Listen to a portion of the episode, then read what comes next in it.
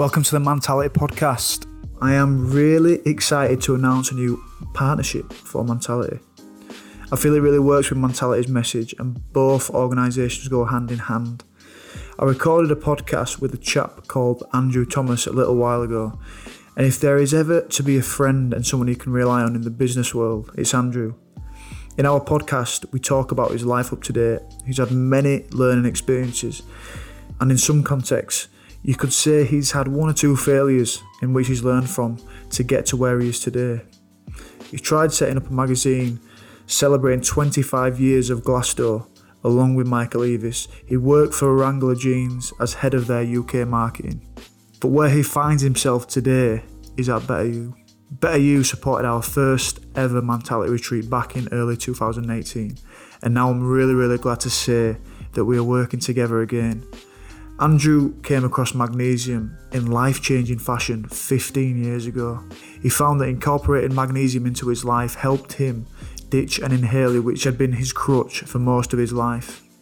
He then single mindedly wanted to make magnesium available to the world in a supplement form. From this pursuit, Better You was born. Better You are an award winning natural health brand they specialise in pill free supplementation of nutrients that have been underrepresented or simply omitted due to our modern diet and lifestyles, including transdermal magnesium and oral vitamin sprays. All of us guys at Leeds Rhinos have each had a locker full of Better You supplements to take daily, and I am back on the magnesium religiously for its help with migraines. Better You also have a range of oral sprays, including turmeric vitamins K, B, B12, and iron, and many more. Better You have worked alongside the NHS launching vitamin D home testing kits too, and they use recycled and carbon negative packaging. Ultimately, they are a company with their values focused around positive innovation for their customer and the world. Their support allows Mentality to continue developing the conversation around mental health, and I am so excited to see where the partnership will take us. This podcast was made available and supported by Better You. This is, I have to say, it's a bit of a bold statement, but this is my favourite podcast that I have recorded, especially one being over Skype. I felt me and Stephen connected on quite a lot, despite us being on complete opposite ends of the spectrum in terms of disciplines and physical professions. We talk about Stephen's stereotypically masculine background from his family being massively into motorsport and growing up in the western suburbs of Sydney in Australia. And we also talk about how Stephen started picking up dance. We talk a little bit about how Stephen ended up playing a role in a fairy tale because Stephen went across from Australia to Switzerland at 17 years old, won the famous competition, the Prix de Lausanne, and then literally that day, he got told that he would be moving across to London and given the option to train and start training with the Royal Ballet. Not bothering going home to get all his stuff, but to start a new life from that moment. He touches on the lessons that he'd learned from this experience, and we uncover the dedication it takes to be a principal dancer at the Royal Ballet. Stephen has had a lot of adversity with injuries, and we compare anecdotes on that front. And he talks about his experiences of snapping his Achilles on stage in front of a full auditorium. We speak about differences in roles that masculinity has in both of our professions, and we discover a lot more crossovers from our type of work than you could imagine. Enjoy the podcast.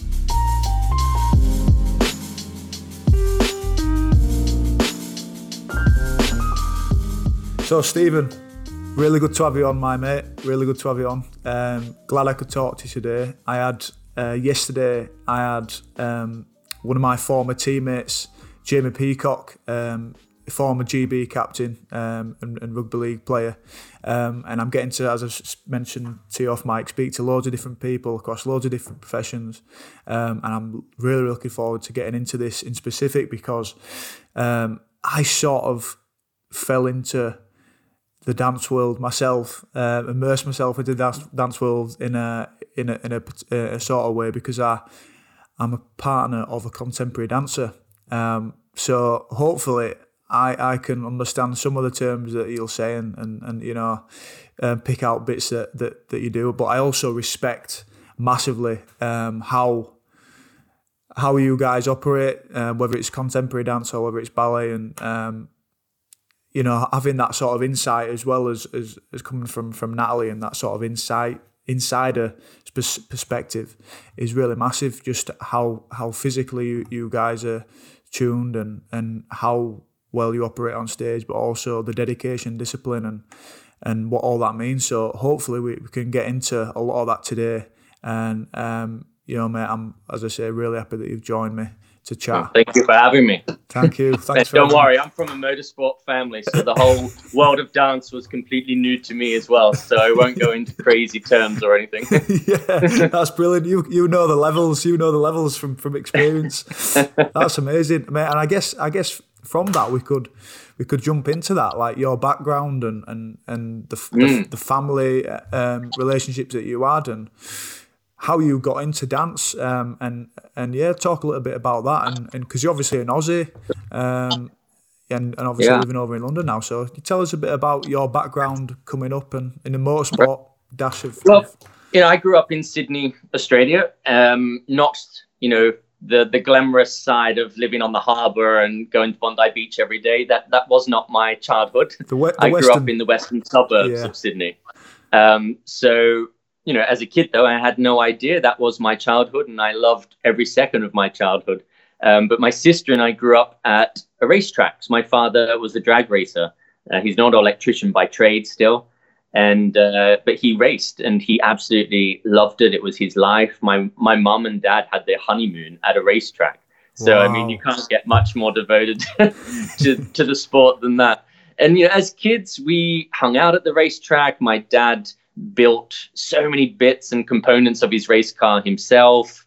Um, you know, he, he constructed a wooden manifold for the for the part of the engine, and it was the most unique, um, you know, car probably on the track. But you know, he used to win regularly, and he was highly competitive. But there was such a great family environment because all the teams were in the same scenario. You know, lots of families and kids and stuff. Oh, right, yeah. And um, yeah, I was surrounded by this competitive world, and we used to watch a lot of videos. My dad would get me videos of drag racing in America because in the states it's huge, and uh, I followed it and still do religiously. And loads of all my inspiration as a kid and still to this day came from these drivers. You know, there's like particular. I mean, I'm sat here now with a, a poster of an old dragster behind me. Um, all these drivers that had all these incredible stories and all these you know challenges thrown at them, and loads of stories of people being told that it's not possible, and they just dug down and were more determined than ever to to make it possible. Yeah. Um, the poster behind me is of a female drag racer called Shirley Muldowney. In drag racing, there is no female category and male category. It's just if you can drive, doesn't matter what you are, who you like are, it. you get in that car and you drive it. Yeah. And uh, she was told in the early days, you know, it's not for you. It's not a, a female sport and all this sort of stuff. And she just battled and battled and battled, and she went on to win the the championship three times and all this wow. sort of stuff. Um, yeah, she took she never accepted no. She's done good for women drivers then. yeah, yeah. And uh, another driver, John Force, he came. He grew up in a, a, caravan park, and you know didn't have any of that sort of financial backing or support. And he's gone on to be the most successful driver across any form of motorsport. He's won the championship 16 times. His daughters have all raced and won championships, and his son-in-law and all this sort of stuff. So those stories I grew up with and were mm. inspired by, and obviously seeing my dad race and follow his passion, and my mom was like right into it all as well. And so my sister was actually about to do her licensing in the car that my dad had built because uh, she's seven years older than me. Um, but every time she went to do her licensing, it rained, and they don't do it in the rain, of course, it's too dangerous. And after the third go, my mom said, "You know what? I think it's a sign. Let's just meant to be. step away." but um, she was a gymnast and a dancer, so that's how I got into dance, which is probably the most cliche way of getting into dance. Your sister does it, so you go along and try. Um, but that's what happened. I went along and said to my mom and dad, like, "Hey, I, I think I want to have a go at this." Age seven, and they both said, "Yeah, great, off you go, do what you want." Like I was a really shy kid, so I think they just thought it was a great opportunity to, you know, get rid of me for an hour. Go try and make um, some friends. Yeah. Yeah, and then that was it. I walked into the studio and just went mental for an hour. I felt like this tiger or something that had just been let off its leash and just I just went nuts for an hour and it was the most incredible feeling. I felt free and I felt like, you know, I was this tiny, scrawny little redheaded kid and I felt suddenly like I was this, you know, seven foot giant that was flying around the room. It yeah. was the most incredible feeling. And I obviously got hooked straight away and within I think it was about within two years, I was dancing six days a week. I was just totally nuts about it, wanting to do it all the time. So every day after school, I was taken to the studio, spent all day Saturday doing it. Um, and then Sunday would be at the racetrack with dad. wow, wow, that's that, that's amazing. Six days a week is is well. I mean, I'm just thinking as you're talking there, like that's that's a, a, a massive amount of dedication. But I guess at that age, it was just fun. It was just like what you went to do to, like say, feel free and to feel like you can jump around and, and go on the stuff. And that's exactly well, it's like a kid's playground, isn't it? And I'm just exactly. thinking, yeah, I'm just thinking in my head, like people now, they, they, they will try go back to that, you know, like for for things like Ido Portal and, and sort of movement culture. That's mm. what they try and go back to now, um, which is exactly what you were doing well, you're doing, still doing now. Um, yep uh, along with your rehab every now and then. But you know, you're still doing that sort of that movement, that play, that sort of expressing yourself in in sort of in the moment, mm. which is, is and pushing really... the boundaries as well, like testing yourself. You know, like as a kid on a playground, there's a climbing frame, and there's always that bar that's a bit higher, and you think, oh, yeah. I want to get up to that top level. You know, the big yeah. kids are doing it, so I want to do it too. And it's the same with like all of our professions really. You know as a dancer you're always pushing the boundaries. Can i squeeze in an extra turn? Can i jump that bit higher? Like can i balance the ballerina on one hand just a bit more off balance? Or how yeah. can i always push the boundaries? And same with you guys. You're always like testing yourselves. Um, and it, it, relates directly to being a kid again. Yeah yeah. So i think you... we forget we forget that side of things. Obviously you know as you grow up you, you have to you have to grow up and you start to learn the risks that are involved and you know obviously if you're on stage in front of a live audience or you're playing a match it's not really the time to start experimenting or playing around. But you know in order to go to that next level sometimes you have to risk that and obviously it can pay off and sometimes it doesn't. Yeah it's it, I, find in specific in rugby it's a really really sort of it, it's a magic balance that you can get. Like in, in rugby there's sort of how you can play is there's versions where you play really structured. So, you know, everyone knows what's going on. Everyone knows the sort of um, position that you're going to get to on, on, the field to play a certain play. Um, and even the other team will know, you know, from previewing you. Um, but I feel like there's a balance of that that you need because everyone needs to know the sort of plan and, and, and, and the, the route that you're going. But then, as you say, that sort of feeling into like the moment or that expression or that experimenting is where the magic balance comes. And I, every every game I've played is where I feel like you don't even know you're doing it. It's yeah. like obviously felt into that flow, you felt into that feeling, and I guess it is feeling into that feeling where you're feeling, you know, that invincible kid again, and and and you sort of you're parking all the hang-ups that you've got from getting injuries or from, from falling off the top of the, the climbing frame or um, exactly and it's and it, it's sort of it's sort of that balance I guess when you get older like right how do I tap into that? How do I make sure that I'm still able to to play? That's that's it's the thing. Feeling that buzz of adrenaline again, like as a exactly. kid, as you get to that top level, you've got that slight nervous, edgy shake about you that oh, I probably shouldn't be up here, but I did it, and it feels great. and uh, it's the same, obviously, when we're on stage or on the field. Sometimes you get that rush, and it's you know, it's like a drug. It's yeah. it's addictive. Yeah, yeah. I mean, I, I guess yeah. I, like I was thinking, uh, I'm going to ask you a question a bit later on, which I'm going to always ask high performers and, and people that I have on the podcast and, and talk to. So, like for instance, I just started yesterday with Jamie Peacock, but I'll ask you a little bit long, later on. We'll park that and I'll, I'll save that for, till a bit sure. later on, because um, we'll, we'll delay the satisfaction if you like. Um, so yeah, so we, we, where are we at now? We're when seven on six days you actually in the gym in the gymnast you, are doing all this and you, then you go into the motorsport supporting your dad in that family environment yeah. which, which I, I imagine is, is so brilliant to to be involved in.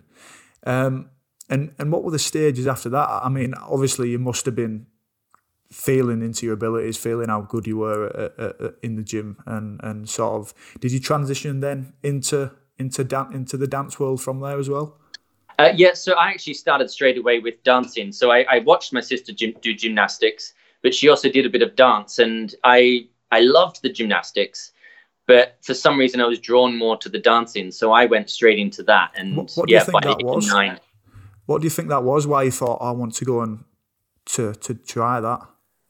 Do you, to be honest, I have no idea. yeah. I you know I hadn't seen ballet or anything like that. My dad you know, used to show me old films of Gene Kelly or Fred Astaire, but obviously not with any underlying intention that I would go into that world. It was just, you know, I think he liked some of those things. Um, music was always quite a big part of our family, not classical music, but you know, my dad was always listening to, you know, Joe Cocker and all these sort of people. And um, there was always like a lot of rock music. And it was just music was quite a big part of our life. Um, yeah, I guess my whole family is naturally quite, without any of them being in the world of theatre, they are quite a theatrical family. Like there's quite a lot of larger than life characters. And, um, you know, one of my aunties who, bless her, and passed away only last year, was one of the most vibrant people I think I've ever come across in my life. And, yeah. you know, I think those personalities, looking back, naturally rubbed off. And, uh, um, something about the world of dance obviously appealed to me, and uh, you know, I yeah, I, I, really got sucked in. So by the age of nine, you know, I was dancing six days a week, and I'd had my first taste of like dancing on stage in front of an audience um, with a group, and then also by myself in competitions doing solos, and I loved that mixture of feeling like a bit of fear, but a bit of uh, power as well, because you know age eight, you're stood on stage by yourself and you have an audience in the palm of your hand. You're you're you're the you're the master for that you know minute or two minutes of your life, and as a kid, that doesn't really ever exist because there's always a parent or a teacher or something like this, and suddenly you're there on stage and you're like the ringleader. It's like I could do anything right now. I could I could jump off stage or yeah. I could I could literally do anything, like just go mental. Um, and I think as a kid, that's like an amazing feeling.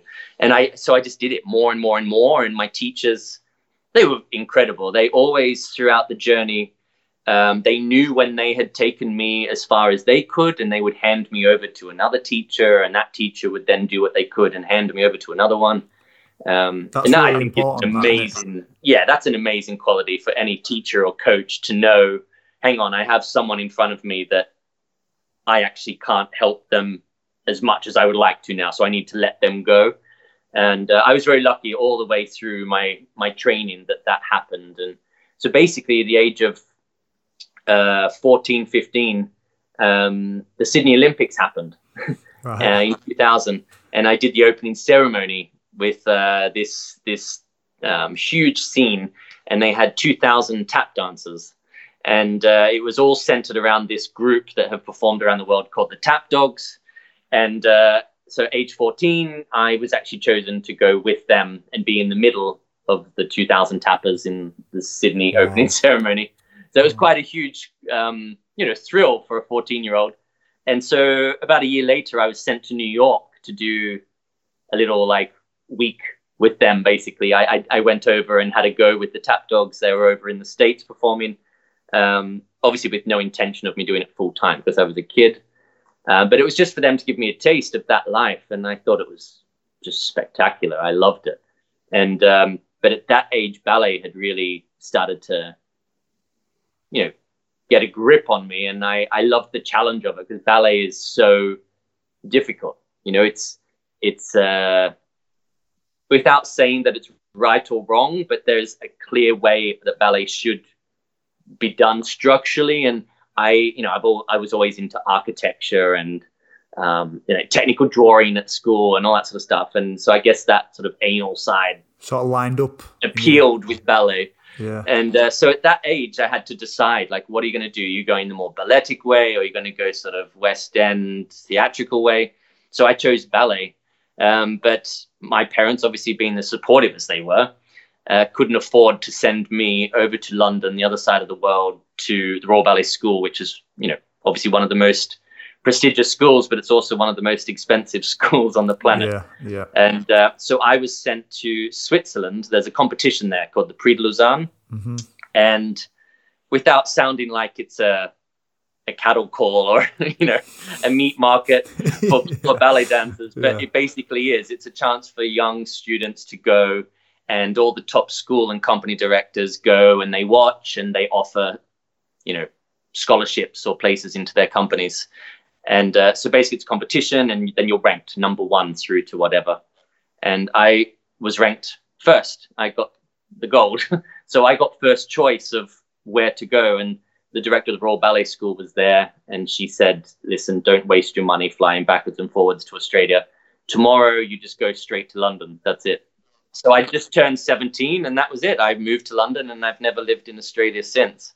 Uh, so half my life here, half my life in Australia. It's um, it all happened overnight. You know, I'd never I'd never been to Europe before. I'd never lived away from home. Um, so suddenly I was in London by myself. I was living in a hostel. You've got to open a bank account. You've got to cook, clean. Um, you know, it's a whole whole new world. Yeah, Um, sure. But that was a big transition from, you know, nice, comfortable family lifestyle in the western suburbs of Sydney to suddenly living in central London. Um, yeah, you grow up very quick. Yeah. So I mean, there's a few things on that, mate. I, I want to sort of, I want to stress to stress to people because I, I, you know, after after speaking to you a little bit, I've I've um, watched the performance at the Prix de Lausanne. And I'll stress to people how good that actually is. Like, um, and, and you were 17 at that age. So you're 17. then? Yeah, I was 17 and literally selling my life for that position. you must have practiced that so much, mate, and and like that must have been well, it is the most pivotal moment in your life. I- I'd love to know, um, and I'd love to see if you can access this in your memory. But when when the director of the Royal Ballet has come up to you after you finish first, and um, and when she's told you that the next day you're going to be going to London, you're going to be living there, and you're going to be training at the Royal Ballet, which is steeped in so much tradition, so much sort of um, it, it's just it's just so famously known in, in, in that world. yeah. Can can you remember the face, um, or can you remember your mother's face after after going telling her and being co- involved in that conversation? Mm. Yeah, it was it was a very surreal moment, of course. Um, I want to rewind a bit because during that week that I was in Switzerland, I obviously knew I was under intense pressure because and pressure put on myself, not by anyone else, because I wanted to go there. That was what I wanted to do. But I knew that if I didn't get that prize or a scholarship, that was never going to happen. It didn't matter what I did, it was not going to happen. And uh, so I'd always obviously put myself under pressure. But my mom and dad, obviously, so my mom managed to come with me. We managed to get her over. Um, she obviously felt insane pressure being that parent that obviously was as supportive as ever, but knew she couldn't make it happen herself. So she actually, bless her, had to have medical attention during that week because her blood pressure went through the roof. Um, and she's still on, to this day, she's on medication of some sorts, um, which for me is an awful thing to live with because I know that I inflicted that. So all the pressure, like that, is pressure in it to, to go Yeah, over. I And, mean, as a and now that I'm a parent with three, I'm, I have three children. I, I get it. You do Yeah. absolutely anything you can for those for those children, and she was doing everything she could, but also knew that what I really needed, she actually couldn't provide me. So, poor thing, she um, yeah, she had to have medical attention and all that sort of stuff. Um, but when it happened and I was awarded this first prize and all this sort of stuff, I guess selfishly, I was just so focused on my own mission and what I was there to do that I hadn't really comprehended what it meant in the bigger picture, what that meant to my entire family. Um, was I moving away for six months to do a little bit of training at a school? Was I going to go for a period of my life? Was I going to move there forever? I didn't even think of any of these things. And I guess no young teenager should have to think of those things. But obviously, that's what my family were thinking and all this sort of things. So, um, yeah, selfishly, I think I was just overjoyed that I had achieved that particular goal. But then my head works, I guess, which can be a positive, but it can also be quite a, um, a tiring negative, is that I always am probably thinking of the next goal um, and that's not even a case of achieve one goal and then work on the next one. When I'm working towards a goal, I always feel like I already have another goal penciled in. Yeah, yeah, man. I, know, I think you I need you. that like to yeah. keep that drive, but it's obviously it, it, can get out of control sometimes. So you you never stop and go. You know what? This is good. Doing doing well. Enjoy this moment for a day and then move on. But um, I think that comes from early training as well. You know, like having teachers that were obviously so supportive, but never allowed you to get complacent or, okay, yeah, you did well in that competition, you know, age 10, but, you know, there's always someone better that can beat you next week at another competition or, you know what, you did well in your solo, but you, you still did this and this that needs work on. That was always the mentality, which I'm grateful for. But I think that also instills a bit of that never satisfied quality. The continuous treadmill of what is achievement, um, and and uh, I guess the lack of appreciation, and, and that's something that that I've sort of thought about uh, quite a lot over the last few years. I think, and Natalie talks a bit about it, linking in with the sort of environment for which you know is in dance. It's the, always the the correction, always the sort of you need to do this right, and you're sort of always focusing on on the the improvement. Always the negative. exactly, always the negative. Yeah, if you like, that's that's a better way to put it. Um, and and and I guess I, I sort of see you know well very similar sort of patterns in the way that that I'd be coming up through the ranks in rugby. There's always the next, you know, there's from playing amateur. There's the scholarship. Then there's like the the foundation, what it used to be called, the 18s, the reserves, the first team, you know, getting your way up. It's always like climbing the ranks and climbing the ranks. And it'd be interesting to see what you think in terms of when, because I've got like a question in my mind for when that appreciation should come in and, and how how that sometimes should tip the balance towards that compared to achievement. Because I think you know, if you're always focusing on achievement and you're never sort of stopping to realize, then you're probably missing out a little bit. But but then you think about the journey to get there. You mm. do you do need that sort of balance to be tipped a little bit towards more of the the achievement, the striving and the struggling. Um, so it'd be interesting to see what you you think about that. And and um, it's something that sort of I, I think about every now and then. And um, I'd think that I'm so sort of balancing towards appreciation a lot more and a lot healthier, um, especially amongst adversity too, um, which I've, I've had a lot of with injuries. It'd be interesting to see what you think in terms of that. Yeah, I actually had an experience last week tapping into this sort of discussion. Um, I'm six months into uh, a rehab program because I had to have my Achilles reconstructed after yeah. snapping it on stage. and um, I asked my medical team um, the day of the surgery to photograph the procedure, um, obviously with the surgeon's permission, because I wanted to see exactly what they were doing and how they were reconstructing it. And I think I was aware that it would help me visualize what was going on throughout the yeah. rehab program. And uh, it was obviously a huge reconstruction because I had it wasn't a partial rupture; it was a complete tear. And they, yeah. Anyway, I don't want to go into gory details, but there was a hell of a lot of restructuring going on. and uh, so, anyway, working with the sports psychologist and the medical team and the surgeon and all that sort of stuff, um, I, I finally last week saw the images, which is almost six months to the day. And I was ready to see them then. And it was great to see them because it made me stop for a minute and go, oh, wow. Okay, what I'm actually achieving right now is actually remarkable. Wow. Yeah. and uh, the journey to this point is it's actually incredible. I, I I actually did stop and go, okay, take a bit of the pressure off yourself for a few days. you're actually doing remarkably well.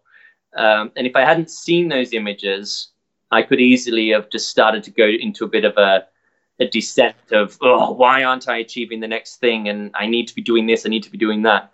Um, and it was a great moment to actually go, oh, maybe I'm I'm maturing a little bit. Maybe I am growing up a little bit, and I'm I'm having these moments of it's okay to acknowledge when something was good. Um, doesn't mean you're complacent or going to become lazy or someone else is going to overtake you. It's just you're doing it for your own well-being to go. Hey, you know what? You are working your butt off. It's okay have a glass of wine, have a night off. yeah, yeah. Just have a sit down um, yeah, and just exactly. relax. Mate, that's it, it's so funny. Some of the things you say, you sort of, and I think that we'll probably tap into that. You know, what's required of a ballet dancer in terms of perfectionism and being anal, as, as like you said, for um, for the improvements. Um, but yeah, you know, that's something that I've felt a lot. And and you, as a sportsman, I think you do, and and you've articulated it quite well there in terms of how even if you are achieving or, or if you, you, you're doing something good, that you still have that sort of, you, you still think that you need to look through the lens of, um, right, someone's going to get better than me here, or I'm not working hard enough, or it's like you almost have that, that um, preset that you can you can put in place to to think about it all. Um, when in fact, having that all the time is not is not helpful. Um, it's sort of like unnecessary pressure, I guess, um, which is sort of you know I've filtered through my mind quite a lot. And um, you know I'm I'm in a similar position um, to you at the minute. Like I, have had a really bad concussion, um, and I've it's about three and a half months since um, having the uh, the the knock on the head and going into everything after that. You know. It's, it's symptoms like you know slurring your words, um, light sensitivity, noise sensitivity, mood swings, um, you know, and, and all this sort of stuff. And because and you're talking about measuring like the improvement for, for your Achilles, which is quite quite easier than a lot easier than mine because it's a physical thing. For mine, I'm like, you know, if I'm if I have a migraine through the day, I'm like, oh fuck, like when's it actually? Then that sets you back mentally. Exactly, exactly, and and it's like not linear. You know, there'd be a, a good day, a bad day, but exactly like that that thing, that sort of preset or that mindset that you need to have is to actually think when you're going into that or slipping into that sort of pattern that you can have.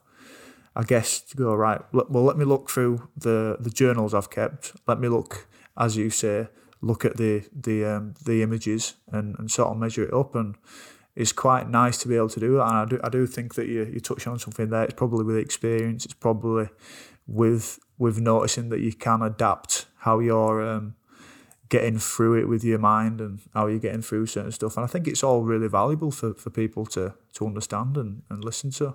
Definitely. And I think also it's important for, for people to acknowledge that, you know, many people who are naturally driven have that mentality of, oh, pull yourself together, just get on with it just do it. Oh, you've got a bit of pain. You're fine. Push through it. Or, you know, oh, I'm a bit worried about this. Oh, pull yourself together. Why are you worried about that? Like, just get on with it. And to be honest, I've always lived sort of by that rule because I wouldn't have got to where I got to without that mentality. Um, you know, I would not have stepped on stage age 17 knowing that it was virtually a career opening or ending opportunity. Um, you know, if I overanalyze things, I would never have stepped on stage. I just went for it. It's like, of course you can do this, go for it. Um, but obviously, as you become professional and you learn more about whatever it is that your profession is, um, you you become more equipped with more tools and how to how to present yourself or how to act. Um, and each injury has proven to me that it's not a case of just grit your teeth and push through.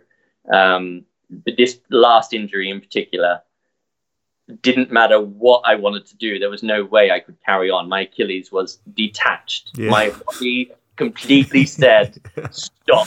What are you doing?" You like, had to give in. My body cannot do this anymore. Yeah. And um, it's fascinating the power of the mind throughout this whole recovery process because in the initial three months, I wasn't allowed to leave the house. It was autumn and winter, and um, it was too dangerous to be on crutches with leaves everywhere, and the the cases of re-snapping your Achilles straight after it's been reconstructed.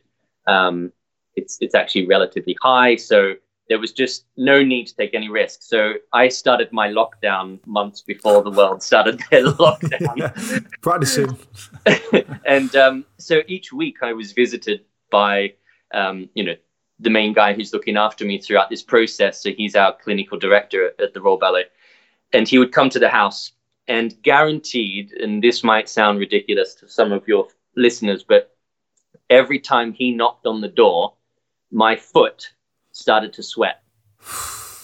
And it was a guarantee. As soon as I heard the knock on the door, my brain obviously said, "Oh, he's here and he's gonna he's gonna want to touch the foot. He's gonna want to look at the wound. He's gonna want me to move it. He's gonna want me to do something." And my brain went into complete overdrive and protective mode. And of course, it, that was its way of releasing its, you know, um, emotion, I guess, and my foot would just start dripping. It would just start sweating. And uh, even still t- t- today, um, sometimes I'm having my sessions all through Zoom now with the medical team. And uh, sometimes when they set a new task or a new challenge for me, I feel it. My foot just starts to swell again. And uh, that's obviously the brain and the power of the uh, our mental health. Um, and I've had to learn to listen to it rather than going back into the old mentality of shut it down, don't listen to it. That's rubbish. That's like that's just people making up stuff.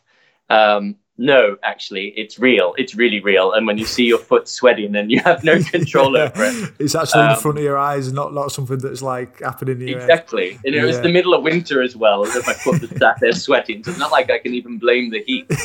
yeah. Oh, that's that's amazing. I mean, just before we, we, we talk about, about some other stuff, could you talk about the the experience of being on stage when when that happened, and then it's led into before this, like, and, and, and how it happened? What what was the movement and yeah, so last October, I was uh, getting ready to go on stage at the Royal Opera House, uh, a ballet called Manon. So it's, uh, you know, a dramatic love story, and I was the, the lead male. And um, this performance was actually my first performance back um, after a procedure. I'd had to have, up till that point, I'd had three procedures done um, to try and correct an issue in the Achilles region. I had three procedures within the space of 12 months. And uh, that involved having my plantaris cut out and some other keyhole surgery down in that region, uh, superficial bursa removed, all this sort of stuff. Um, so the surgeries, you know, obviously were were decent sized surgeries, but they were not huge surgeries. Um, and then, so anyway, I built up and I got back on stage after each surgery. But this particular time, it was after the third procedure. I'd had the summer break to rebuild again. And uh, so I was very excited to be back on stage. I was still in pain, though. The, the issue was not resolved. And uh, anyway, uh, managed to go on stage and finished Act One. Uh, act One's the probably the most demanding part, and I I was delighted that I'd been on stage, and coaches and all that were very happy and you know supportive. Uh, so in the interval, refreshing and all that, getting ready to go on. Went on for Act Two, got halfway through Act Two, thought, wow, I'm feeling at ease. I felt like I relaxed into it. The the hype and pressure of oh, he's back on stage was disappearing, and I was just me out there doing my thing. And uh, there's a scene change, and I went on stage, and I felt I had a genuine moment of okay, I'm finally back. I can get on with this now. Here we go. And uh, I do a lot of visualization, which I'm sure you guys do in sport and stuff as well. And uh, sometimes when you're on stage, you, you visualize how you want to do something just before you execute that step. And uh, of course, you you, know, you usually visualize it in a fantasy land where it's the best you've ever done it and all this of stuff. And uh, at this particular moment, I was doing this visualization as I'm dancing and stuff, and things were happening. I was doing things going wow, okay, I didn't know I could actually do that. Or, oh, wow, okay, keep going, keep going. And I genuinely had this moment of, wow, I just did that. And I took off for a jump and I, I thought I tripped over a little, you know, block of wood. We have these little wedges that they stick under sets to stop them sliding around. And it sounded like I tripped over a, a block of wood. It went, doo And uh, so, of course, I tried to carry on, but didn't have a leg to stand on. And uh, the audience knew what had happened before I even knew. It was all a very surreal moment. Stood in the middle of the Royal Opera House stage, full orchestra playing, with two and a half thousand people watching you, and uh, I couldn't do a thing. So I had to give the signal to stage management, and the curtain came down. And uh, unfortunately, our curtain is not soundproof. So I then proceeded to scream at the top of my voice because it felt like someone had got a knife and just sliced through my Achilles. And uh, unfortunately, you know, I, I wasn't screaming out nice child friendly words. So the whole audience had to sit there in silence listening to me scream at the top of my lungs, um, which was obviously a mixture of pain and fear because I was terrified like of what was going on. I looked down and could see um, I had tights on, of course, and I could see uh, where my Achilles was that it was no longer there. It looked like someone, it looked like I'd bitten a chunk out of my Achilles. There was a clear cut out of my Achilles. And um, yeah, that was a terrifying moment. Of course, your brain instantly says, I'll never dance again. Um, our, our profession, as cutthroat as it sounds, you know, the old saying, the show must go on um, the show had to go on. People have paid good money to come and watch a performance at the Royal Opera House. So within 20 minutes of me snapping it, the curtain went back up with another dancer to replace me. I was carried back to the dressing room because, without sounding blunt, I'm useless then because I can't do my job. Uh, just as you are on the field, if you can't do your job on the field, you're useless to the team at that point. Um, and so within 20 minutes, the show carried on. Um, the surgeon had already informed my whole medical team exactly what to do. We knew when I was going to have surgery and um, what the best thing was to do at that point. There's no point going to hospital now. Is stick him in a boot and surgeon will see me tomorrow. Um, and yeah, then I had to obviously I got home. So, you know, colleague of mine who's part of the medical team uh, came home with me and um, my wife was at home with our three kids. They were all in bed. And uh, yeah, there I am on crutches. And the next morning, of course, I didn't sleep all night. And the next morning, the children come running downstairs. And it was a great realization and a good reality check because, uh, you know, currently I have loads of facial hair, but for that performance, you have to be a young college boy. So I was all cleanly shaven and all that. And I hadn't been cleanly shaven for quite a, you know, few months up until then. And the first thing the children said when they saw me, and I'm there on crutches and probably looking like death because I hadn't slept, they looked at me and said, Oh no, what happened to your beard? and it was the perfect thing that could have happened in that scenario because, of course, you know, me being a dancer and, you know, I've just snapped my Achilles on stage. Um, your little world yeah. is the most important thing to you in the world and then my children said, "Oh no, actually, who cares that you stood there like on crutches in a boot? More importantly, where's your beard? Oh no, what happened?" And it was wonderful because then I just went in through to the kitchen on the crutches, and okay, life carries on. Let's get breakfast going, and you know, my daughter had to go to school and all this sort of stuff, and um, yeah, it was.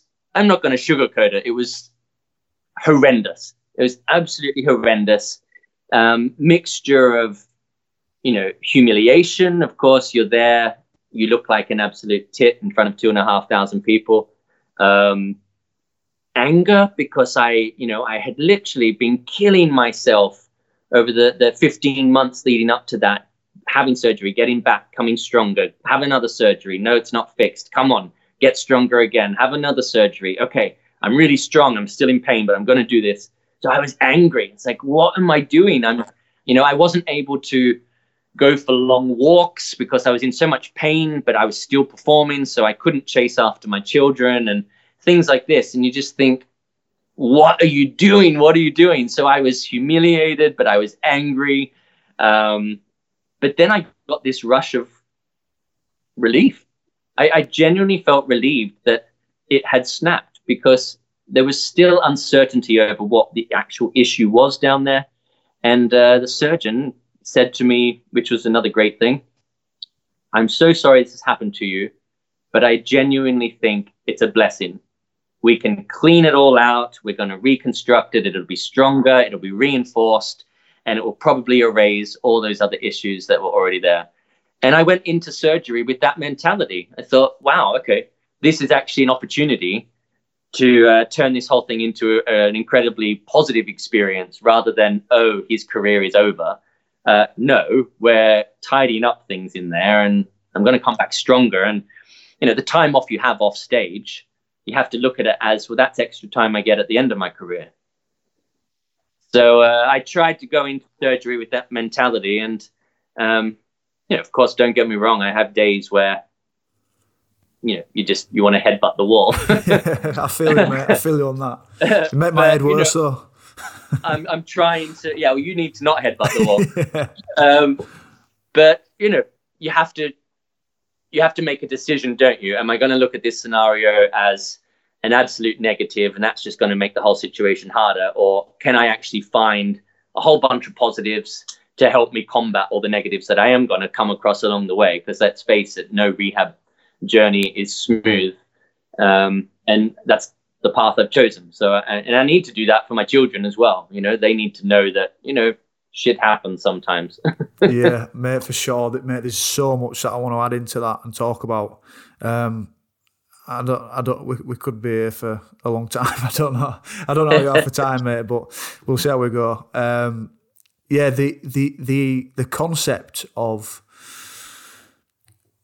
getting a big injury, um, and it, mate, I've got a massive sort of similarity in, in, in this aspect. Back in 2015, um, I'd had a full season um, coming back after a, a, tough injury that I had to deal with um, with my shoulder.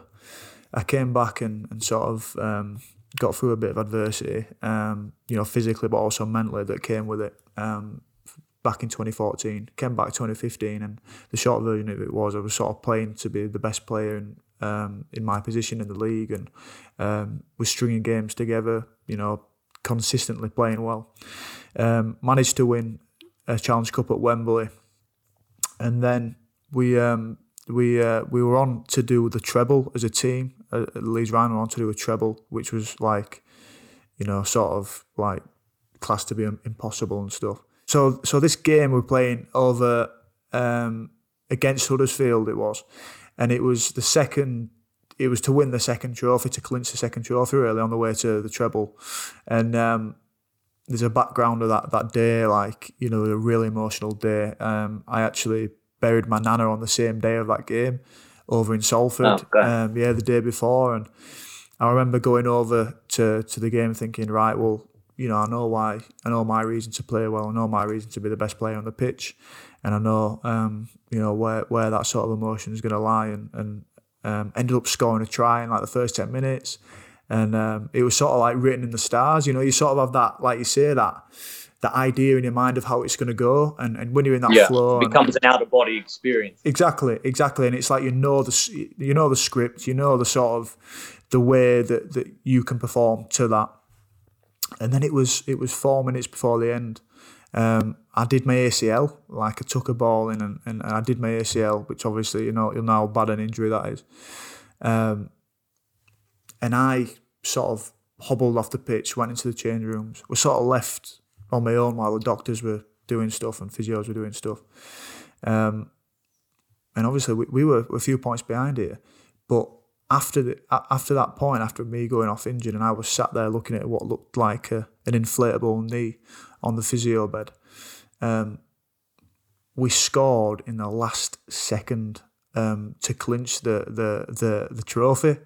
Um, like a, a mesmerising try, like an unbelievable try. Um, I'll have to send you after the after we finish the, the clips of it and stuff. Um, but I missed it all. I was like in the change rooms, like on my own, in between doctors and physios coming in. I missed it all, and and and the gravity of the situation there. You say where the, the curtain goes down, but then the mm. curtain comes back up. It's very, very similar in, in the way that you think, oh my God, um, here we go. This is this is a big injury, this. And that was the first time where we're like talking a bit about this stuff, and we might get onto a bit more, where I thought, right, well, the mindset that I've had, which is stringing out the achievements, striving, struggling, keep looking forward, keep looking to the next thing. Um, that just it it wasn't serving me, and especially in that moment, looking ahead to what was definitely an ACL injury, and having all the emotion, all the emotion going around. We we, we just won the league leaders shield. We just won, um, you know, the, the, second trophy on, to, on the way to being a treble. I were out with the, the last bit. Um, so yeah, like that's that's me speaking in, in relation to you talking about the curtain call and the mm-hmm. Yeah, it's a direct link. It's direct link. Know, whether it's dance or rugby, motorsport, you know, it's all the same. yeah, yeah. It's like you know, one minute, as you say, you're like in the in the zone, you're in the in the arena, and and you you're um you're doing everything as planned. But then it takes that one Achilles snap, that one um, ACL snap, to to put you in a different place mentally and, and, and physically as well. Um, so there's a there's a lot on that, mate. There's a lot on um, on that, and and and I was thinking as well, like, so I, I do quite a lot of reading, and I've been reading some some stuff, um, and it's talking about like the ways that it, this is an extreme example, but it says like it's some psychiatrist or yeah, it's some psychiatrist over in America saying that the um, the biggest source of suffering is the lies that we tell ourselves. Um, and I was just thinking in terms that popped to my mind. That's an extreme example, and, and, and probably too extreme for, for what you're talking about. But you felt a lot of anger um, with with with the injury, and and and sort of like I imagine that built up quite a lot. Do you know with the niggles that you're having, and and the because I, I can relate firsthand the niggles, the sort of the thinking you're good, the, the being pulled back straight away, not having the reality go the way that you planned it. Um, was there a lot of niggles and a lot of, of, of, of sort of frustration in that sort of period when you were having the operations, the things that you thought were going well? And then I can imagine that that sort of relief where you think, right, well, ground zero now. The only way to go up is is, is to get this fixed properly. Um, am I touching on yeah. something there? Yeah. So when um, you know the initial you know awareness that there was something really wrong down there uh, happened. It was summer 2000 and was it 2017? Yeah, 2017. Um, and I was in Japan performing, and I needed to do seven performances in a row. And after the first performance, um, I felt the next morning when I woke up, I could hardly walk. There was something really wrong down in that region. Um, my ankle had been tight for a few weeks leading up to that, but you know, there's always something stuck or tight or whatever that you're always getting treated. Um, and I could, I literally could not walk down to breakfast in the hotel. I shuffled down there. I thought, what am I going to do? Um, but of course, you go into the show must go on, and so I took every anti-inflammatory and painkiller I had in my my case, and um, completed the seven performances, which you know now I know obviously that that was the most stupid decision ever. But yeah, um, at the time you do what you think is best, and I had a responsibility to do that, and so I, I did that, and I was able to still perform at a level that I was happy with. Um, it was then our summer break, so I thought, you know what? I've got three weeks off where I'm I'm not dancing, I'm not doing anything physical this will go away. It'll calm down. We have scans and it'll all be fine. Um, of course, it didn't. And uh, the season started, and I was scheduled to do some really cool things with a choreographer in America who's like a rock star of the dance world. She's choreographed with all the greats, and she hadn't been over to the UK for a very long time. And she was creating a piece for myself and a ballerina. Uh, huge honor. Uh, and I was not going to let that be taken away from me. And, so I and what's her name? I, just for all the ballet fans. Uh, yeah, so Twyla Tharp created Twyla the ballet Tharp, for right, me. Cool. She, uh, you know, she's created all the great works for Baryshnikov and all these legends. And um, so anyway, I took more and more and more painkillers and anti-inflammatories, and um, it got so bad to the point where you know, I, I literally could not walk. I was shuffling along, dragging my foot. Um, I couldn't train normally. I couldn't do, you know, I couldn't do anything that was purely not necessary. So I I would rehearse with this choreographer and then literally hobble home, sit with my foot in ice, take all the medication I possibly could. Um, I could hardly interact with my kids because I couldn't move. Um, it was ridiculous. It had reached a ridiculous point. Um, but I did the performances. Um, and then, yeah, after those performances finished, there was the opening night at the Nutcracker, and it was being cinema, you know, streamed to cinemas around the world. And I was cast to do the opening night, and I thought, well, I'm in so much pain. I've come this far. I might as well just do this one performance, and then I will go and have it all checked. I did the performance. I don't know how. I watched the video, and you can see that I can barely walk off stage after a solo. It, it, I don't know why I put myself through that uh, anyway, so the next day it was all scanned, and um, you know the medical team looked at it and just said, "No, no, no, this is bad." Yeah. you know, in a yeah. this is really bad. Um, and so, yeah, that was it was probably really um, you know people listening will think that that was such an immature approach to that scenario but the dancer's career like many athletes is also short and I knew that those particular opportunities were not coming back around the corner anytime soon. And um, you, I always have that hope as well that you wake up the next day and oh, when I wake up in the morning, it will feel a bit better. Um, but of course, it was not getting better. I was damaging things more and more and more. And of course, overcompensating with other parts of my body. So God knows what else I was damaging as well during that process. Um, on top of all the medication I was taking. So then obviously I went through all these procedures, and each procedure I went into, I went in with full hope that this is it. This procedure is going to solve the issue. And you go in with those insanely high expectations that yeah. surgeon is God, and oh, they they'll fix everything. Um, but of course, my issue, because I did carry on dancing through pain, was not a simple scenario. It was not one thing that, that was an issue. I had about four major problems in that region. So each procedure, looking back, was a chance for them to try and rectify one of them. Um, but I got back on stage in between each time. And yeah, I think by the time my Achilles snapped, the amount of rage that was existing within me um, was, you know, I can't describe the levels of rage. You know, I, I was I feel like I was frothing at the mouth. I was so angry. You know, I had, I felt like I had done everything. I had, I'd followed every textbook. I had done every protocol and more. I had followed any medical advice, any dietary advice. Um, you know, I was even sacrificing going to a playground with my kids and things like this.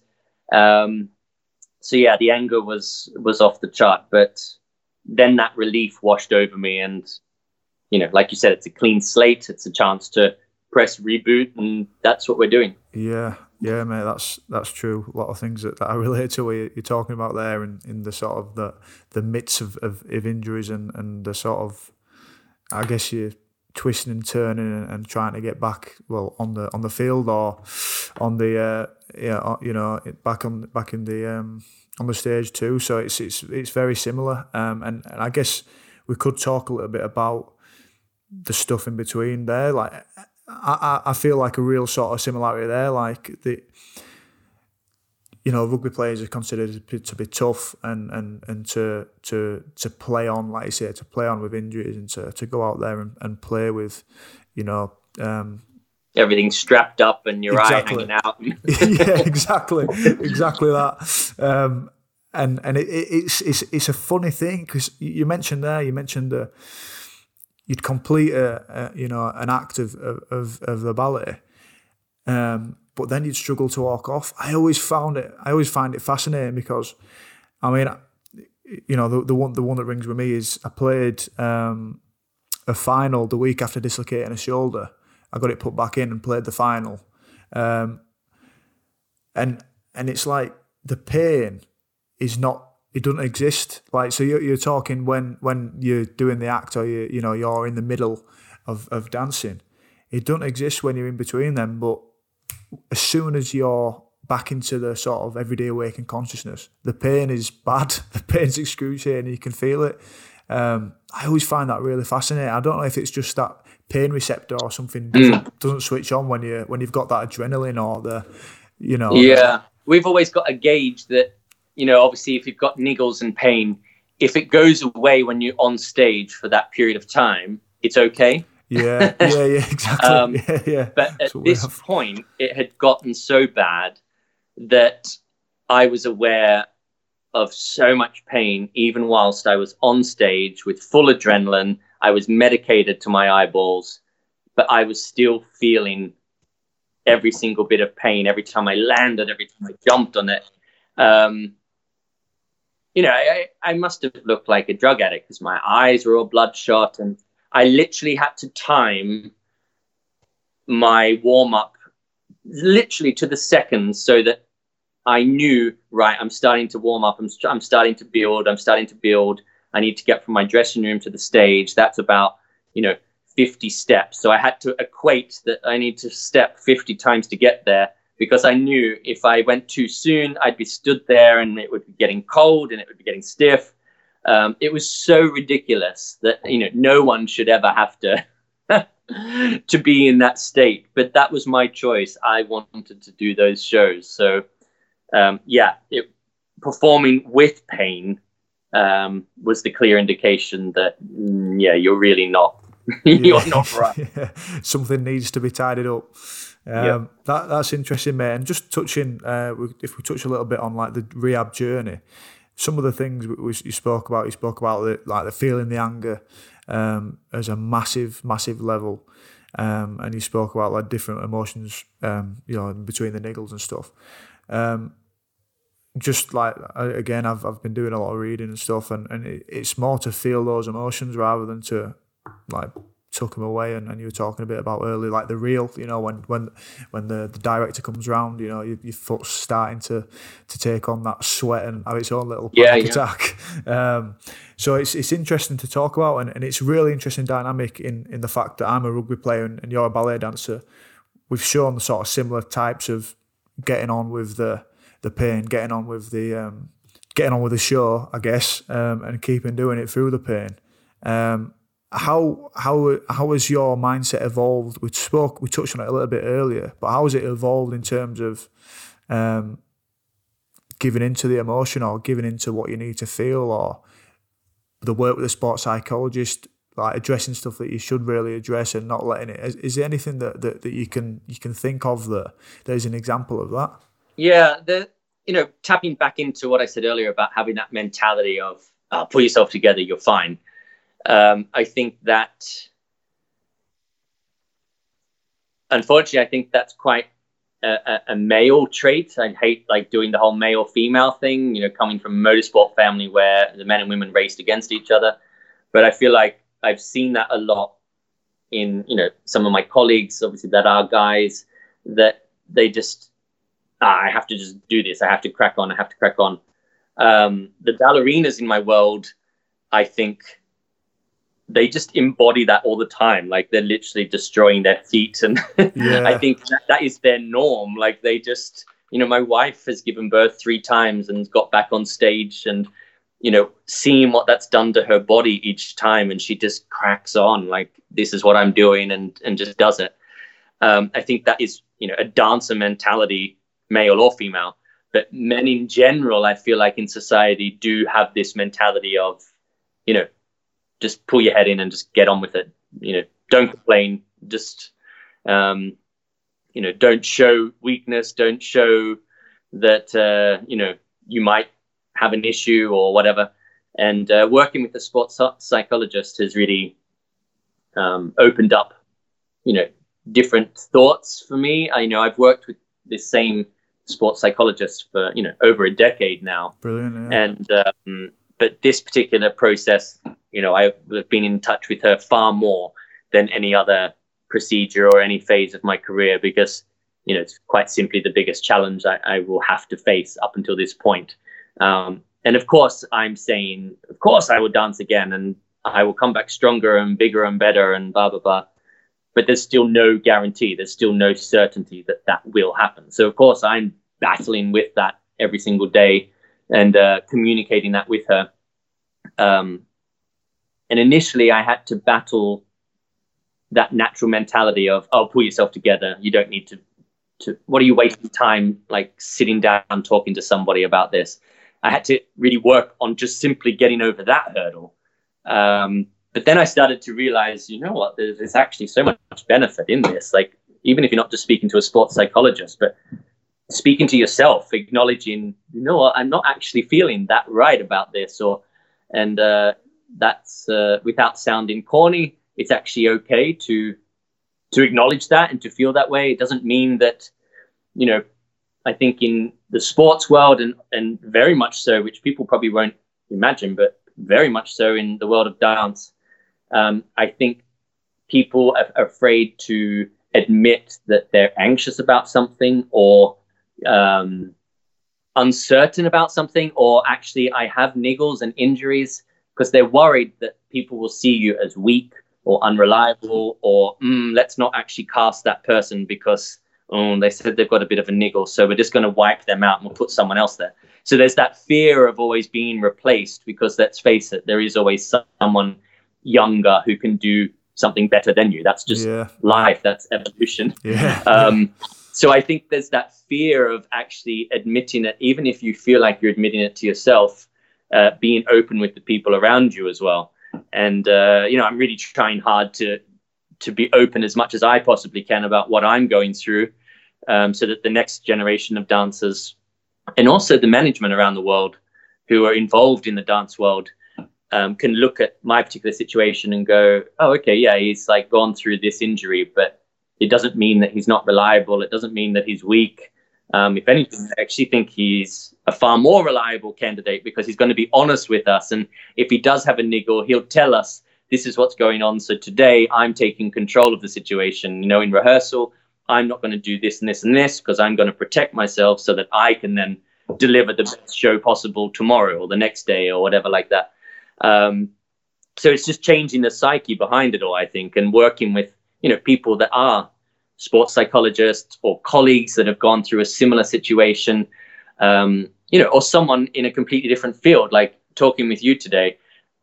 Our worlds on paper appear to be, you know, light years away from each other, but they're not. It, they are directly parallel in so many so many ways and uh, it can be so helpful for people just to share that inside knowledge um, simply just so you can go oh you know what I'm not the only one. Yeah. This is this is totally normal what I'm feeling, or yeah. um, you know, it, it just doesn't it, make me weak. yeah, it gets rid of that that that guilt or that shame, don't it? Don't it? I guess for like you don't need to add those on top of it, like for when people are feeling like they've got niggles or you know feel like they don't want to say something to be appeared, to be appeared fussy or weak or you know it, it, sort of eradicates the fact that they feel shame or feel guilt and they can feel normal about it. It becomes normalised and like you say, the the doorway for you has been opened, and, and for me as well, speaking, to, speaking to sports psychiatrists too, um, it opens up the doorway for you to be able to address the parts where they aren't helpful, um, and and take the weight away from the the thoughts and the worries that, that don't help you in fact and, and or maybe to pull the stuff that, that, that is helpful out of it and to understand it um, and that's that's a really good thing and like you say, not just from speaking to a sports uh, psychiatrist or psychologist. If people like me and you have the understanding, and and that sort of goes on to the people around us, teammates around us, you know, um, and and the people that work with us, that sort of filters its way through to a, to evolve an evolved system and an evolved way of thinking, and uh, you'd hope a, a more happier and um, better performing world, better performing sport, better performing art world as well, um, which mm. is which is really interesting. And and um, yeah, I, I, think that's. I think also just sharing between the different worlds as well is something that we all don't do enough. You know, I've I worked many years ago very closely with a world champion swimmer, um, which you know again people might laugh at, but sharing like Pilates sessions together and sharing insights and like little things like he was trying to, you know, speed up his time by like, you know, thousandth of a second or something like this. And so I was sharing little things that I do, perhaps, you know, with my feet that he was unaware of, or things like that. And just talking openly about certain issues and how you're coping with it and how you're dealing with it and different pressures and things like that. Um, again, world champion swimmer and principal dancer with the Royal Ballet, you would not think what what, are the comparisons. Um, but you know, I could write a book simply on those sessions um, of the insights that were shared, and uh, hopefully, you know, more and more professions will start to do that, and um, it's only going to help everyone. It's you know, it's not, uh, it's not looking at the world of dance and going, oh, uh, that's not for me, or I don't, you know, I'm not from that world, and and same with rugby. You know, it's it's not looking at that going, oh no, that's that's for those people. Yeah. Um, yeah you know it's world it's yeah, yeah, yeah, we're all living our lives so it's like learning from each other really we all we all have a mind that sort of brings us all together that's and and, and like you say the world champion swimmer um you know us two i guess is sort of shares that same lens of how we look at life and, and, and how we see to achieve and, and to practice and to, to get better um which is which is the biggest sort of um similarity i guess too and yeah i think we should we should form a, a, coalition, mate. We should form a coalition exactly. of, of, of, the similar, similar thinking minds. It'd be uh, it'd be really interesting that. Um, on the back of that, mate, you you mentioned a bit earlier with um, you know differences between males and females and how you see you know in the ballet world it's pretty similar for you know just cracking on and just getting on with this stuff, not wanting to be seen as weak or, uh, and stuff like that in terms of of of masculinity and and being a man, you've you've obviously got the backdrop of the motorsport. Um, and you've got the backdrop of, of, of being over there in, in Oz and, and, and living that life, but then at the same time going in towards the dance world. What what um what's your views on, on masculinity played out to you in, in your head? How how's that worked in, in, in you know, growing up? And, and is it something that you found to be sort of really helpful to have both insights and, and combinations, or has it been a bit like, oh, you know, this this this bloke's acting this way, this bloke's acting that way? Is it is it is it be a really interesting thing to find out that? Yeah, I mean, obviously there are there are so many stigmas with, um, you know, if if motorsport is for men and you know ballet is for girls and all this sort of stuff. Um, but I think having that exposure to you know the drag racing world at such a young age, where men and women were doing the exact same thing, it was they didn't care what you were. It was just you're either good at it or you're not, and uh, that was just normal for me. I, I I didn't ever think like oh she is driving that car. It was just oh who's driving. Yeah, you know? yeah. Um, and so I guess that normalized it a little bit for me, not necessarily focusing on, oh, that's a masculine sport or that's a feminine sport. Um, obviously, you know, when I started to dance, there were far more girls in the studio than boys. You know, there were probably a handful of boys and then, you know, 60 or 70 girls. Um, but again, I think growing up, I was lucky because uh, one of my dance teachers was was a man, so that was just normal. Um, and then obviously, when you get into the professional world, like in a ballet company, it's fifty percent men and fifty percent women because you need to be able to partner up and you need to tell certain stories in our world history and things like that. Um, so it's an odd I don't know. It's an odd um, thing for me to process. Really, I've, gen- I've genuinely not really sat down and thought what masculinity means to me in that context. But I was lucky to have, you know, my father, for example, who at the racetrack at a young age, um, some of the drivers came up to him and said, "What's this? We hear your son's dancing." And um, my dad said to them, "Yeah, he's he's really really good. You should come and watch him." Yeah. yeah. And that was the end of the discussion. Like it was never mentioned again. And oh yeah, that's Phil. His son dances, and this is this and this is that. Like it was that was just the new norm. And um, when I started high school, you know, scrawny little thing, um, age 12, and group of 16 year olds who at the time I thought they were these huge tanks, towering over me. yeah. I was confronted with the same scenario. What's this we hear you do ballet? oh wow! And I thought, oh man, I don't want to face the next four, six years. Yeah. Being bullied. And I could just picture my dad. So I just looked them in the eye and said, Yeah, apparently I'm really good. You should come and watch me. Brilliant. Yeah. And uh, and that was it. That was the end of it. It was, yeah, that's Stephen. He dances. And um, you know, don't get me wrong, like you get the ignorant people that would still try and throw a comment my way or things like that. But little did they know that those comments were just making me stronger and more determined to uh, basically give them the the sign to, yeah. to say, you know what, I'm on a mission, so mm. you can join me and watch that mission, or you know, yeah, goodbye. Yeah, and uh, you know that was the road I I chose. Um, so yeah, any bullies out there, just remember you might be trying to to make people crack, but a lot of the time you're just fueling them exactly. to become even better at what they're doing. So uh, exactly. uh, just don't waste your energy bullying. yeah, I remember feeling that. I remember feeling that when I was younger. Like you're, uh, you, when you when you have such a drive and such a passion and motivation, you it sort of don't even break the surface. Um, stuff like that. And um, and and just before I, I keep forgetting to say, but um, it appears we have another similarity in, in the way that because my mum and dad actually met through motorsport as well, but a different motorsport. It was um, it was biking, um, so uh, bike racing. Uh, they used That's to meet at, at, bike rallies and stuff, rallies and stuff like that. And obviously, my mum rode a bike. She's from Wales, and my dad um, rode a bike, in, and he's from from Salford, Manchester. So yeah, it's it's it's, it's funny that cool. it's it's it's crazy. Um, and and and for me, like obviously rugby's you know sort of a bit more closer on the spectrum, I guess, to, to bike race and stuff.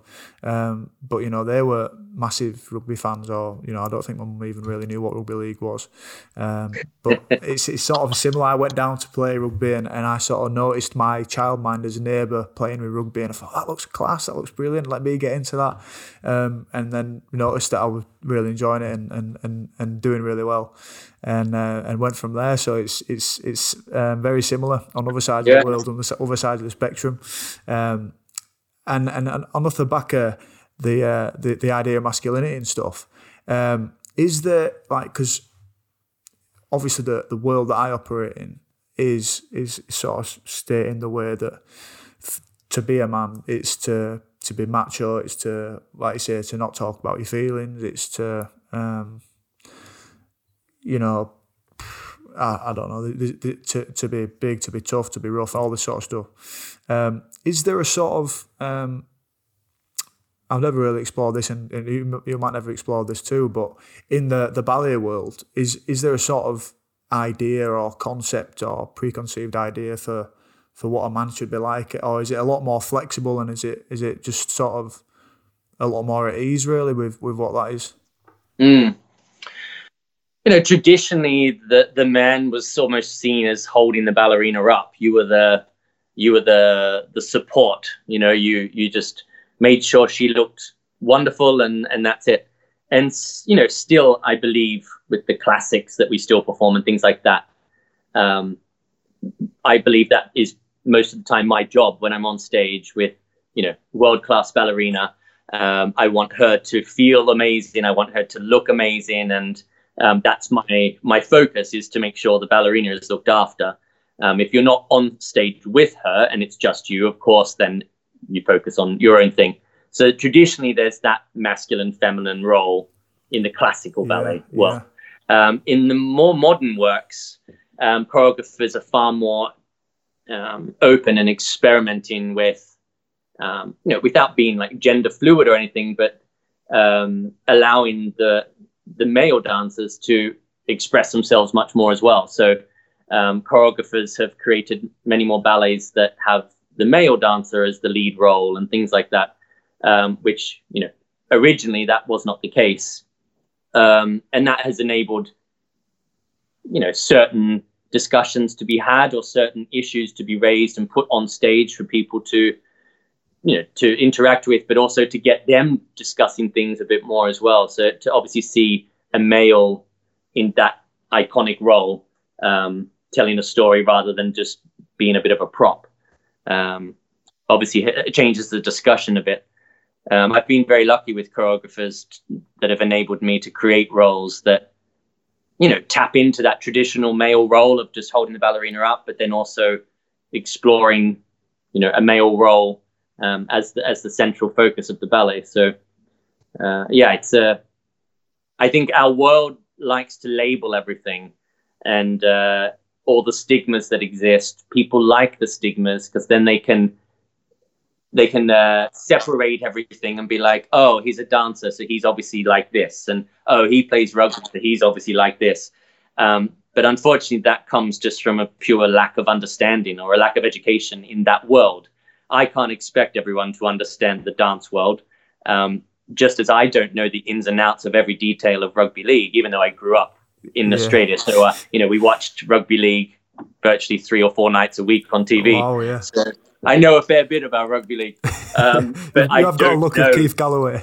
yeah, I do not know the ins and out technical details at all. So you know, yeah. I don't even pretend to know I, I know anything about rugby league, mm-hmm. but I can still look at that profession and appreciate what I can possibly connect with in some way, rather than just shutting it down and mm-hmm. saying that's not for me. Yeah. Um, and I think that's you know that's probably my biggest hope is that uh, people in life start to do that a bit more you know yeah. i'm not i'm it's impossible for me to understand everybody's situation and everybody's walk of life um, but i can try and at least you know appreciate that that's their walk of life and mm-hmm. that that's great understand you know? beneath the surface of it yeah i don't need to just yeah. shut it down and um, you know we can all learn from each other, can't we? Yeah, for sure, mate, for sure. And and in in terms of your art, is that? I think it's more like you're talk, talking like the modern side of it. it. Is that sort of more leaning into like how contemporary is, and, and it's sort of more fluid in, in how you can move and, and choreographers create stuff. Um, where do you find yourself lying in that? Do you prefer the the more sort of um, created for for, for you and, and, and, different stuff, or do you prefer the classical side of it, which is a bit more structured and a bit more um, sort of given? Uh, I, I honestly, without sounding like a politician, I really enjoy both because uh, the classics for me, they're like a real test of of your your capability, really. So a classic is like a, a benchmark, I guess you would say. So you know, the traditional ballets like Swan Lake or, um, you know, Sleeping Beauty and the Nutcracker and stuff like that, all the great artists that have ever performed have all performed those ballets. And it's it's it's the benchmark of classical ballet really. And there's there's a right and a wrong sort of thing yeah. with those kind yeah. of ballets.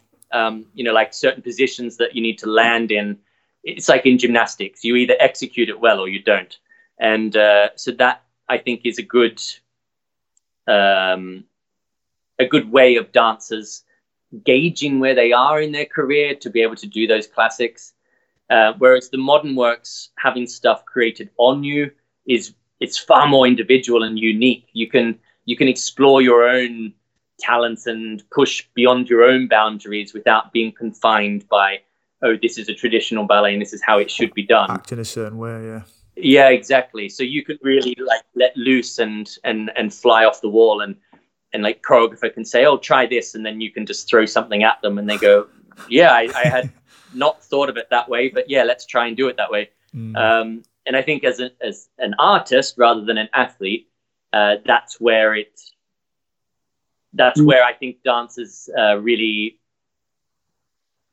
focus on trying to achieve that moment. You know, having that moment to to create something rather than just replicate what's already been done.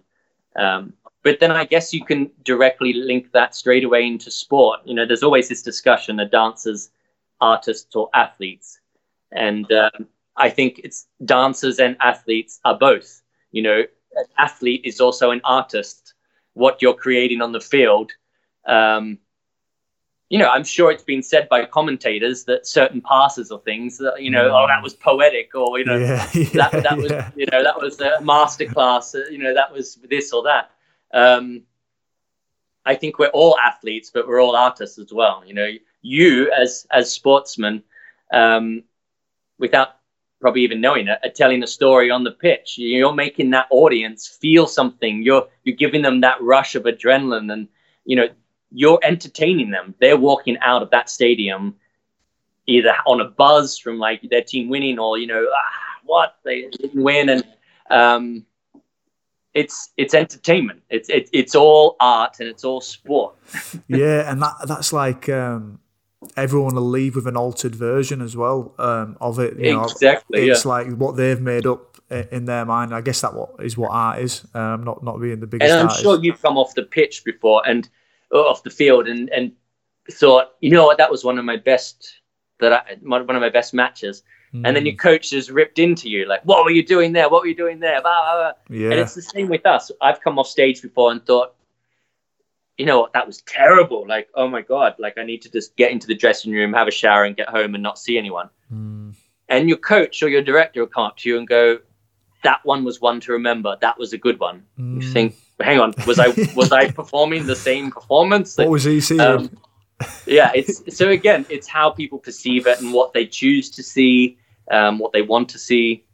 Um, yeah and something something that springs to mind straight away, mate, is is is one of my best mates. Really, he's um, he's an Aussie too. It must be an Australian thing, um, but he's uh, he's he's Cuff boy. He's called Adam Cuthbertson, and he's mate, he's expressive, really expressive. He, he, does painting. This is actually one of his paintings behind me. Actually, yeah, I've been looking at that. It's really cool. Yeah, yeah, it's, it's one of his paintings, and um, I've got a few knocking around the house. Uh, it does it does obviously art in different ways, and it'll be one of those that he's up at R four and he thinks, right, I'm going to go and paint and paint something. Got brilliant. an idea. Exactly. yeah, and and and the way that he plays as well on the field is that sort of like we touched on earlier.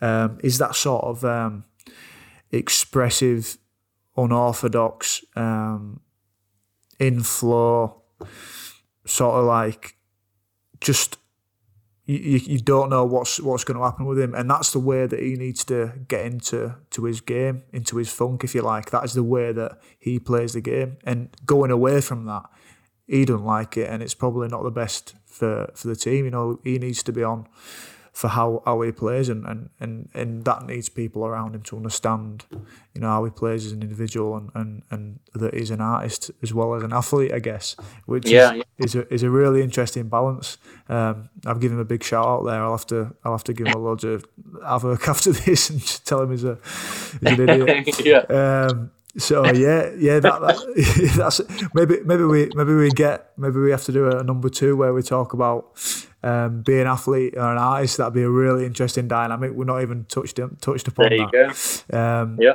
And and I guess it leads into the thing that I parked a bit earlier, um, and into the, the question for what um, what I wanted to ask and what I wanted to ask everyone. In fact, that that, that I do this with. Um, but I'm without stating any more.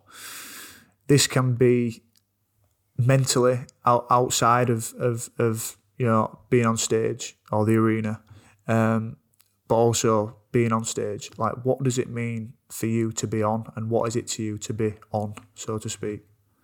Yeah. So something I I have to be aware of and and and manage sometimes is uh, control. I like to be in control. I am a control freak. Um, you know, I know there are no guarantees in life, but I like to do as much as I can to know that a certain path is at least heading where I want it to go. And I think anyone who is driven probably has that trait about them. So for me, that feeling of being on is where I have got myself into a state of self trust that I know I am in control but I'm still open to allowing the unknown happen and not let that panic me or freak me out.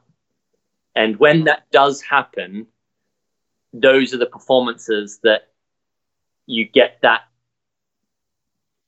insane, like otherworldly feeling where you're doing things or you're partnering the ballerina or whatever that you hadn't rehearsed. You just happen to be in sync with your partner or you and the conductor just suddenly merge as one and you feel like like the music is just pouring out of you and the steps are just happening. Um, it's it's a feeling that you can't really describe, um, but using you know that word control, I feel like you are in control, but just widely open to using all of that knowledge and self trust that you've had to build up mm. and really um, exploit that. Yeah, yeah. And uh, would you say that's similar for like, like as you are now, like off the stage? Would you say like as a mindset to to be off? Would you say that's like a similar sort of uh, ingredients list for that as well? Oh, definitely. Like even right now, for example, we have my wife and I have three young children, and my daughter, uh, we're doing homeschooling now during the lockdown, and even you know with that scenario, I feel like I'm on top of it all um, when I have a good structure in place and the children are thriving off that, but you're also completely open to going with it. So if the kids kind of guide it a certain way, you have enough trust in yourself to go, you know, I'm going to go with that because I know I can bring it back and we'll still get this done uh, and make it work for everyone. Whereas when you're not quite in control, you start to feel like you're flapping a bit and you think, ah, I'm not achieving anything. And um, it directly links to everything, doesn't it? You know, it's um, that on feeling is a lovely feeling to have, but it's unrealistic to expect to have it all the time. Mm, yeah, it is. So that's something you've got to get used to as well. And once you touch that and once you sort of um, get that feeling, you need to know that it's not going to be there forever and there's going to be ups and downs and and the um, you know the dreaded think oh, I've got to get back to that place and, and, and everything. I was just wondering off the back of that as well. Is there any, anything that that you do to to kindle that? So is there things that you might put into your routine? So it might be a, a practice of meditation. It might be yeah. something that you you might structure your week. You might write in a diary. You might journal. Um, those are sort of physical things um, that obviously obviously help um, outside of, of of, of, of art and dance. Um, is there is there anything that you can think of that, like when you look back, you think, oh yeah, I've had that in place. I've had this in place. I did this this morning. Um, you know, is there anything that you can think of in terms of that? Yeah, well, over the years, and I think this is most certainly an indication of maturity.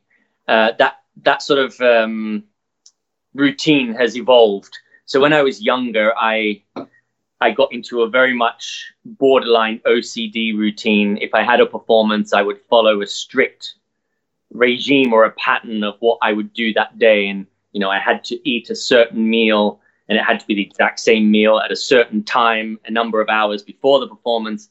Um, if I didn't have that, that meal, I would be in a flap and be yeah. thinking, well, there's no way I'm going to do the same performance now. Um, and I had this whole routine, and it was, quite frankly, it was a bit ridiculous. Uh, thankfully, I managed to eradicate that. Um, now it is genuinely all focused on self trust.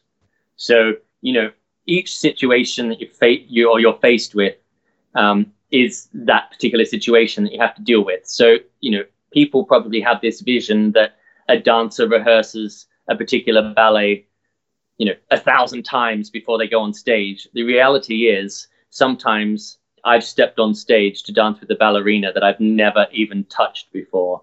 It's just because there was an injury that day or there was an illness and you just have to make it work. So just before the curtain goes up, you're like, okay, just remind me, what version do you do? Or do you go to the right or the left? Or um, and that's it. And you just got to make the show work. And uh, when you're in those situations, self trust is more valuable than ever. Um, and I really just try and get myself into that mental state, warming up for a performance of, you know, I've devoted my life to this career. I train every day. I um, I'm doing everything I can to be open with my coaches to try and develop and to get better and stronger and all this sort of stuff.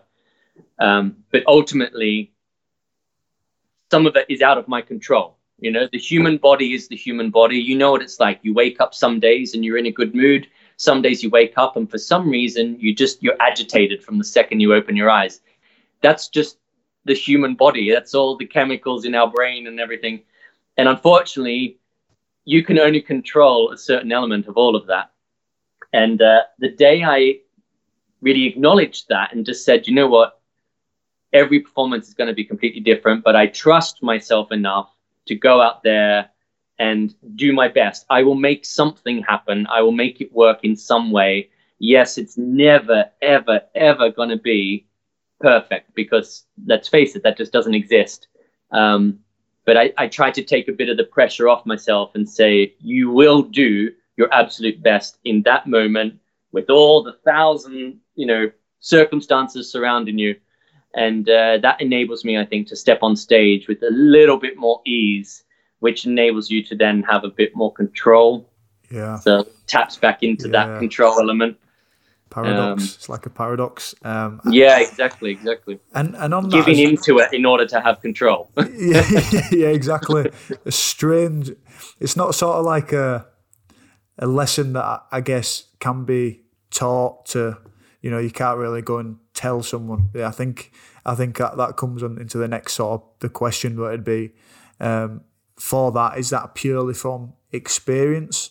Um, do you reckon is that like the experience of not eating that that meal or not eating a certain amount of calories and then going out performing, but then going, like I was really good today. I, I felt really good and, and I felt really, you know, I felt like everything went right. Is that is that sort of the catalogue that you need to be able to get that self trust? Or do you think you can? Do you think we can speak to a, a young rugby player, a young a young dancer, and say, look, think of the places that you've come from, the places that you've you've achieved and, and where you've got to. Think about the experiences where something was put on you that you couldn't control, but you still managed to get the result out. Do you think there's a bit of that as well, or do you think it's a bit of bit of both? Might be a bit of both. Yeah, I think it's a bit of both, to be honest. Um, you know, I don't think you have to necessarily have gone through your entire career to then be able to say, "Oh, I've had all the experience now. I know how to to handle myself." Of course, experience is probably the most valuable tool, and you know you can't teach experience. Um, but I think people can try and relate all these things to the different stages that they're at in their journey. So, you know, if you're a young 19 year old, you've still got 19 years of life experience that you can try and relate it to in some way. Um, you know, whether that's relating it back to doing, you know, a maths test at school, it's having the self trust and belief that, you know what, I've studied as much as I can to go into this exam. Um, even if you only studied for one day, you're like, well, I only studied one day, but that's what I did do. So I'm going to rely on that bit and uh, at least try and get that bit right in the test. Um, you know, relate it to something that, that, that you've done. Uh, but yeah, my own experiences have definitely um, fueled the learning curve, so to speak. It's, it's, uh, fascinating, you know. But it's it's that's that's experience is the most valuable lesson, really. It is, yeah, and, and what you touched on there, like the, the example of like the, the thinking about the studying, or um, you know, the, talking to the sports psychiatrist. Which we've just done a podcast with him actually last last few weeks, um, and it's sort of an example of that sort of finding your own motivation, digging into your motivation, what you've had from all your life, and then finding a way to focus it um, and on what you're going to do. And that's really important as performers, as artists, to be able to do that and, and to keep doing it, especially going through injuries, um, as, as I am myself, as you are yourself.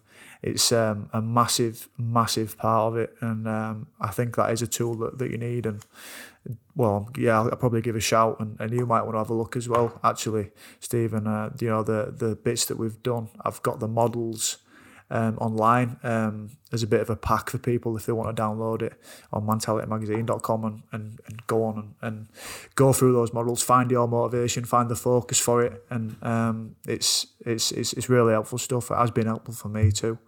Um, so yeah, mate, I um, I think there's definitely, I think there's definitely a part two in it. I think there's definitely some more conversations we can have. I've already had you, I've already had you for an hour and forty minutes, mate. Um, so you know, a blessing of lockdown has allowed us to spend time and, and t- chat to each other and find the similarities and, and hopefully lessons that we can pass on. Really, really appreciate having you on, bud. Um, and um, I just to... hope people will, uh, you know, allow themselves to to think in different ways and um, you know, acknowledging that you're not 100% right all the time yeah. um, is actually a really strong and, and empowering thing to do. So yeah, and that's a spot that you can go talking. from.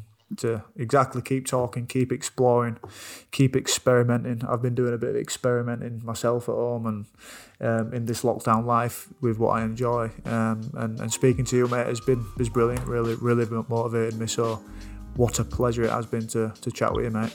No, it's been pleasure meeting you. Thank, Thank you for having me. Thank you, mate. Hi, guys. I hope you enjoyed the podcast as much as I did. Stephen really is an inspiration. We went on chatting for another hour and a half after the podcast, and we really have shared values in how we want to make the world a better place going forward, and in specific, the athlete slash performer world a better place. I really find these open and honest chats truly invaluable, and I hope you do too. It makes me happy that people tune in and taking what we have to say right to the end, you guys do not understand how thankful I am to be able to do this. Also, something else before you get off. We have put a free Cultivate program out. It was a 14 day challenge, which we are just currently over halfway through. We offered 70 lucky people the opportunity of a free 14 day version of the Mentality Cultivate program. The feedback for this trial has been absolutely outstanding. I've been blown away by the strides forward people have taken and huge life realizations people have just made in over seven, eight days. Because of this response, we have decided to offer the full 28 day Cultivate program at a ridiculously cheap introductory offer because we want this powerful program to reach as many people as possible. The 28 day commitment will take you through a process devised by me and the Mentality team, including the incredible knowledge and tasks by Dr. Alan Johnston. The program works towards you understanding what your most fulfilling life could look like and giving you the tools to build the resilience, bravery, insights, and habits that will allow that fulfilled life become a reality. If you are feeling slightly lost in the woods, not sure what your true purpose is in life, then this program is for you. If there is a part of you that is needing a reason why to progress forward or a compass to help you forge your next steps, then please count on yourself to seize the opportunity that has the potential to put your life firmly on the track you want it to be on. There are limited spots available at this price. Choose to invest in yourself now so you can change those 4, 5 out of 10 days to an average of 8, 9, 10 out of 10s. This is a taster of day 6 on the Cultivate Challenge. Enjoy.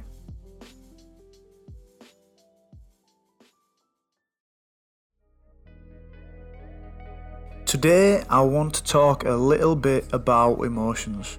We all have them, but a lot of us won't have paid too much time to understand them.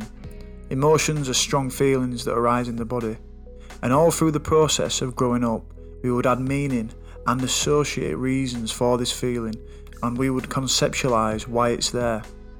We now provide a framing for the emotion, and we can attach reasons for why we might be feeling a certain way. For instance, the actual physiological feeling in your stomach that you get as a youngster when your high school crush comes up to you and starts a conversation could be the same physiological feeling if you are sat in hospital and you receive some bad news about a relative.